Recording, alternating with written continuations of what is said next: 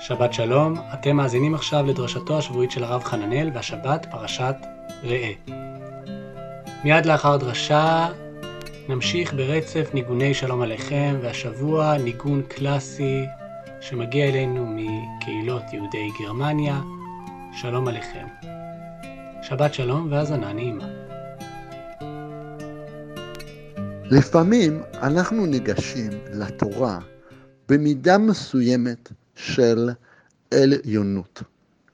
אנחנו כבר יודעים מה, מה, מה קורה ומה יקרה. כבר היינו בסרט הזה שנה שעברה, וגם לפני שנתיים, וגם לפני שלוש. מה עוד? שלפחות בספר דברים, לכאורה קהל היעד הוא לא אנחנו, אלא עם ישראל בסוף 40 שנה, הדור שנכנס למדבר, או לפחות הדור אחרי הדור הזה, כן?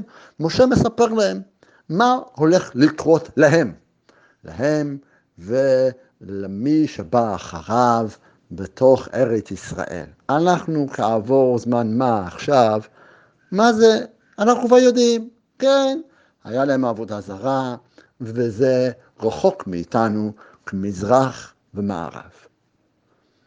אלא שאני חושב שזה לא הקריאה הנכונה אף פעם של התורה, גם לא של סיפורי בראשית, ודאי לא פה.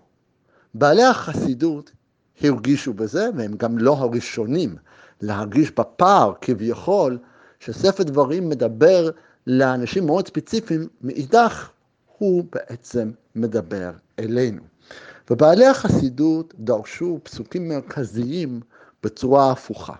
למשל, בפרשת ואתחנן, כשכתוב אה, את הציווי לא לעשות פסל, כן? לא לעשות משהו ממה שראינו, ונשמרתם מאוד לנפשותיכם, כי לא ראיתם כל תמונה ביום, דיבר השם אליכם בחורף בתוך האש.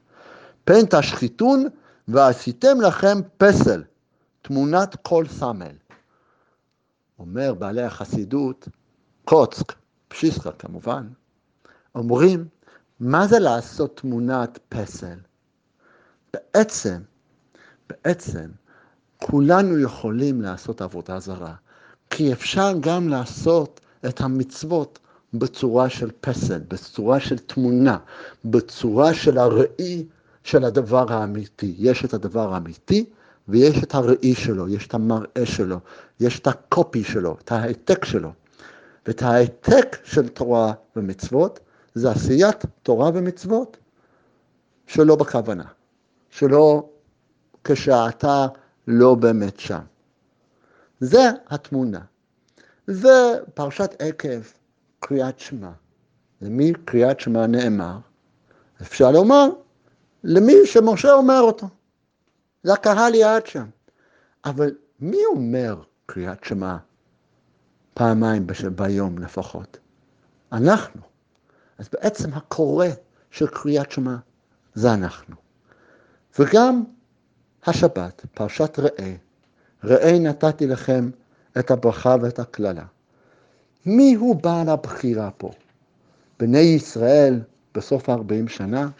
הדור הבא שנכנס לתוך ארץ ישראל? אולי זה אנחנו, אולי זה הדור שזכה להיכנס לארץ ישראל ולבנות מדינת ישראל. אולי זה כל דור.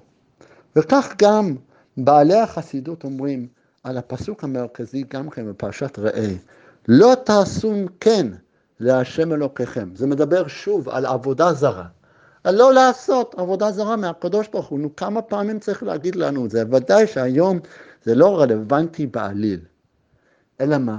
שבעלי החסידות מבינים שזה רלוונטי ועוד.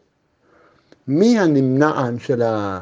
מי היעד, מי הקהל יעד של הדרשות האלה של משה? אנחנו. אנחנו שחיים אלפי שנה, אלפי שנים אחריו. לא תעשו כן להשם אלוקיכם, ההבנה היא, אל תעשו דברים מכן. Don't be yes man. אל תהיו אנשים של כן. שכל הזמן מהנהנים בראש ולא מבינים ולא מתחברים ולא באמת חופרים פנימה, לא עושים עבודה אמיתית כדי להבין, כדי להתחבר, כדי להתעמת עם דברים ולעמוד מול דברים. Don't just be yes men, אל תהיו רובוטים, כי זה הקדוש ברוך הוא מלאכים, יש לקדוש ברוך הוא ברוך השם מספיק. אבל מה שאני רוצה להפיק מזה, זה לא רק העניין של הדרשה הספציפית של בעלי החסידות לפסוק זוהי או אחרת. זה לא העניין, אם כי זה דבר חשוב מאוד. בעצם יש כאן דר, um, הבנה דרשנית, פשטית, של קוץ, של פשיסחה, של בעלי חסידות נוספים, וזה שהקהל יעד של משה בפרשות דברים והתחנן, עקב, ראה, בכל הדרושס וכל השמוסים, זה לא רק אלה שעומדים שם, ובמובן מסוים, הקהל יעד האמיתי היותר מרכזי, ודאי היום שאנחנו נכנסנו לארץ ישראל, זה אנחנו. זה אנחנו בחיים הפרטיים שלנו, ואנחנו בחיים הציבוריים שלנו. שבת שלום.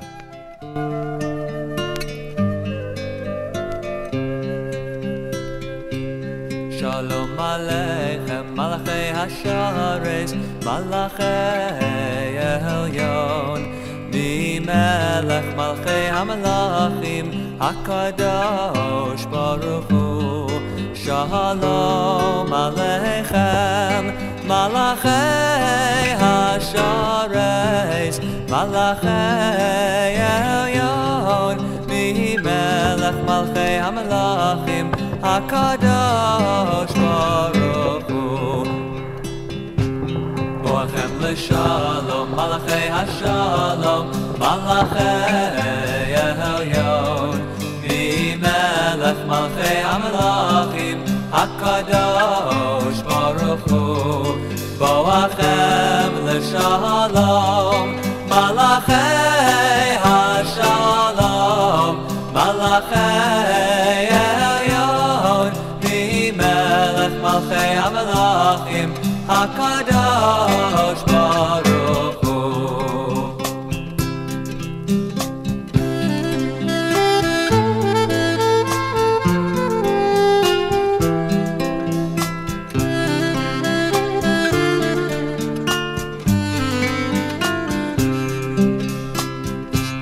בורכוני לשלום, מלאכי השלום, מלאכי המלאכים, הקדוש ברוך הוא, בורכוני לשלום, מלאכי השלום, מלאכי העליון, ממלך מלכי המלאכים, הקדוש ברוך הוא. תסכם לשלום, מלאכי השלום, מלאכי העליון, ממלך מלכי המלאכים, הקדוש ברוך הוא. תסכם לשלום, מלאכי השלום, מלאכי העליון, ממלך מלכי המלאכים, akadáskáról.